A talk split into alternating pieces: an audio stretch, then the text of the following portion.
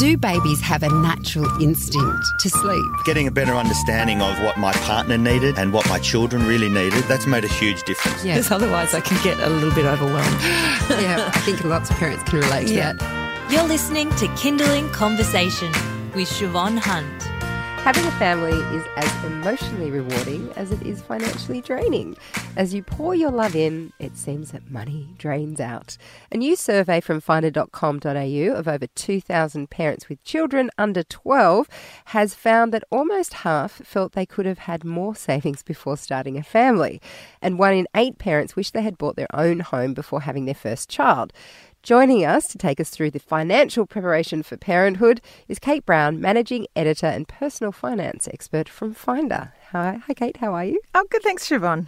I, sorry, I laugh when I write, read that out because um, when we had our first child, we literally had spent everything. We, we fell pregnant on a trip overseas and had kind of thought...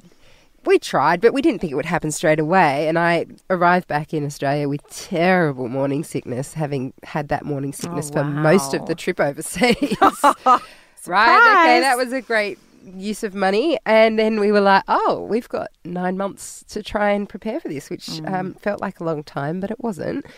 Why do you think so many people feel like they haven't financially prepared for children? I, I kind of assume that I was just a bit silly. Uh, no, it's, in hindsight, I'm like, what was I doing? I think, I think, in fairness, we don't fully understand what we're in for as parents. The other thing is, there's never a good time to have a baby. Um, there's also babies don't come like an Uber Eats delivery. You can't order one up, and you know, some people conceive really quickly. Other people conceive a year later. Other people end up using I V F or having to try other things. So it's really, really hard. I laugh when you say that because I also got pregnant um, two months after coming home from a year-long overseas trip. We just bought a house. We were thinking it would be nice to have a baby. I didn't think I'd get pregnant so quickly. Um, so there you go. And I think that, that that's what it is. There's never a good time to have a baby. Um, you know, it depends when you meet your partner, what your finances are like. Babies don't care about that stuff. No, um, they don't. They couldn't care less. Um, but it's really important because... As you and I have learned, you know, this is a marathon, not a sprint when it comes to finances. People think about people think about buying the things when you're having a baby, like a cot or a stroller or buying nappies. But I don't think uh, in a lot of cases people think about the long-term financial impacts of having children. Mm, and also that... The most in- impact when you first have a baby is the loss of income from yes, one person staying home. Absolutely. Which generally has to happen. And if you're not staying home, then you have to pay someone else to look after them. That's right. And that was definitely something that, strangely, I hadn't really thought through. Yeah, I, I would agree. And I think, I think, Siobhan, I thought about maybe the first year. Oh, I won't be working. I'll take a year off. Ooh, I'm not going to be earning any money. I didn't really think about A, when I did go back, I chose to go back to work, that I'd be paying one hundred thirty dollars a day in daycare fees, which the rebate only took the edge off. Um, and of course, I only went back three days a week because for us it wasn't practical or or I would say necessary for me to go back full time. But that meant I was part time, so less income, and I think about eighty percent of that was going on daycare in the first few years. Easily, easily. Are older first-time parents more prepared than those in their twenties? I was surprised when we did this survey because they're not. Um, shouldn't laugh. Sorry, guys. It's sort of affirming to know that everyone gets a bit caught out. So there was actually not much difference between the older parents. Um, and actually interesting, um, the median age for first age first time mum in Australia now is uh, thirty and a half. So yeah, we're, we're getting older. I was an older mum and I, obviously I've just proved your point. Me too. I was, I was an older mum as well. And I would say the only small advantage was we, we were lucky enough to own our own home. Just. Um, and I know, particularly with housing prices in most of the capital cities now, that's getting further away and that, that's a major stress on people too. That's huge. Yeah.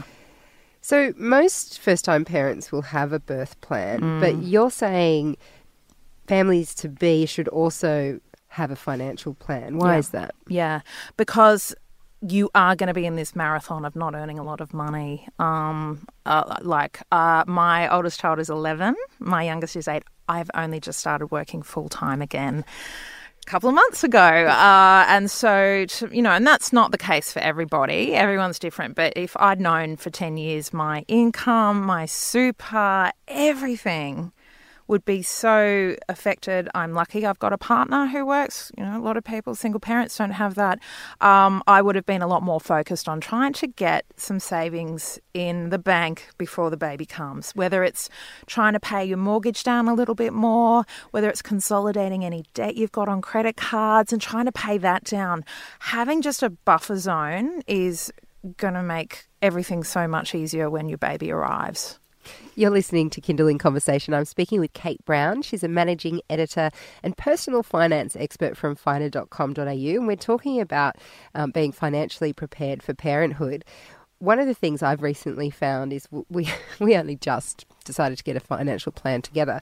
And talking about that um, with my partner, I was like, oh, this is all the advice we tell families uh, or parents, in a sense, just in terms of thinking about family life.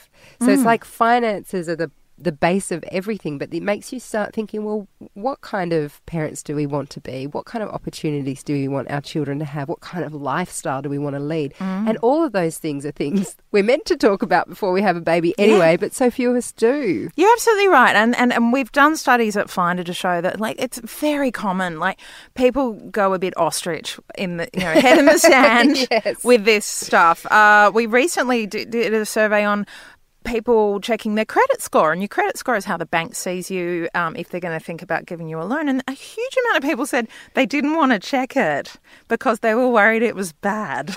Wow. And it's like, well, checking it's not going to change, change that. that. But at least if you know the state of the nation, you can do something. And I think financial planning across the board is like that. It's a word that makes everyone want to go to sleep. I agree. You know, recently I've gone, it is actually the foundation to everything. And everything you mentioned, Chev, the other thing is it's it's also teaching your children how to manage money, because that's where kids learn. If they see parents who are racking everything up on credit cards, living week to week, um, you know, th- there's a good chance that's the behaviour they will absorb and, and, and will do themselves as they get older. I know that's always really difficult, but, um, you know, having just a sensible plan, just thinking about where you want to be, what you can lose, what you can consolidate, it's going to make a huge difference for everyone in the family. What's the best way to get started with pre-family financial plan? And I probably should say, for the people listening, there's probably lots of people who already have children and are like, mm. um, oh it's not dear. Too late. Yeah, that's right. That's right. Where do you start? Oh, look, I think the first thing, um, the first thing to do, and it's speaking about the old head in the sand, is, is do a really thorough audit of your expenditure. What are you spending your money on? Uh, and I don't know. Look, everyone's moving to kind of tap and go culture now. We're spending less cash, so that you've got your bank statements. You're going to be able to see on there what what are you doing every day that's costing money. What what can you cut out? I'm I'm not a big fan of saying stop drinking coffee or don't order fit, because that's just not realistic. It'll make everyone unhappy. But it it it can be quite surprising. I've seen studies where people estimate their expenditure, and then what they you see, see in reality. We all have blinkers about this stuff. We've all got weak spots. Mine is online shopping. Um, you know, you need to have a look. The other thing you need to do is look up your credit score. You can get a free credit um, credit score report. Finder does them. Um, that will also give you a good idea of where, where you're looking and what you can do to improve things. And, and ways you can improve your credit score are also helpful to day-to-day life. So it's things like paying down any loans, reducing the limit on your credit card. If you have a huge limit on your credit card, that's going to affect your credit credit score potentially. Um, if you do have a bunch of little loans all over the place, try and consolidate them and have a really clear action plan about paying them down. It's not dissimilar to going on a diet. Nobody likes it, uh, but you do, you know, you need to ha- look at the facts in black and white. They're just really easy things. You mentioned getting financial advice. That's another step, but it, it's surprising. We did a survey recently where just looking at some of the things I mentioned, um, shopping around on your health insurance if you have it, shopping around for a better credit card deal, all these things. We uh, we saw that if someone, uh, an average person did that, could, they could save up to twelve thousand dollars a year. Wow. Just by kind of all that kind of financial hygiene, taking a good hard look at all those bits and pieces and really kind of being, you know, quite uh, strategic about it. So um, it's not the funnest job, no, but it's highly worthwhile doing. And, you know, it, it literally can pay dividends a bit further down the track. Yeah. And look, finally, job security, that's a big issue. One mm. in ten women wish they had more job security before having babies. That's a hard thing to try and lock down. Mm. Can men and women um, accommodate that? How can they accommodate that yeah. as they plan for a I mean, family? This is, you're absolutely right, and this is a, a big thing we, you know, in Australia we need to address. The, the amount of friends of mine that were made, in inverted commas, redundant after they went on maternity leave is, is shocking. Um Easier said than done, but if you uh, are employed or you're looking to change jobs, ask about what they offer. I know lots of organisations now offer things like extra parental leave pay.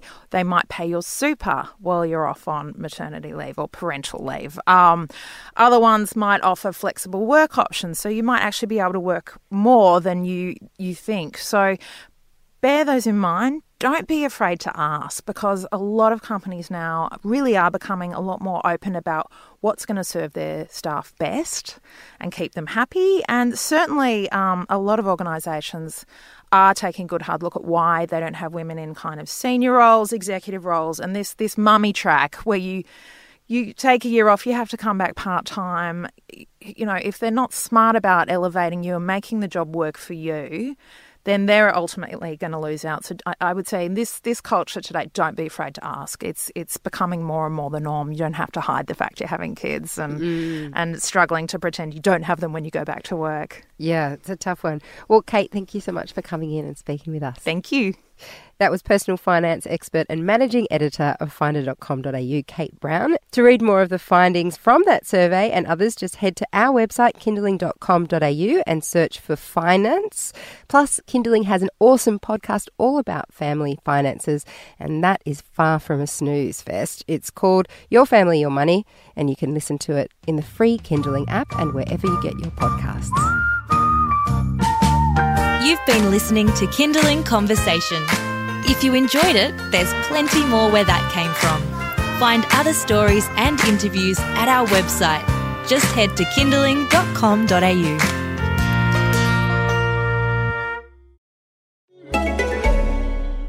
Running a home takes a lot of energy. So at Energy Australia, we've created the Total Energy Plan. An energy plan that, yes, ticks the boxes. Get a discount off your total energy bill, guaranteed. No lock-in contracts and fixed rates for twelve months. Find out how you can save with our Total Energy Plan. Energy Australia. Light the way. Conditions apply. To view basic plan information documents, visit energy australia dot com dot a u.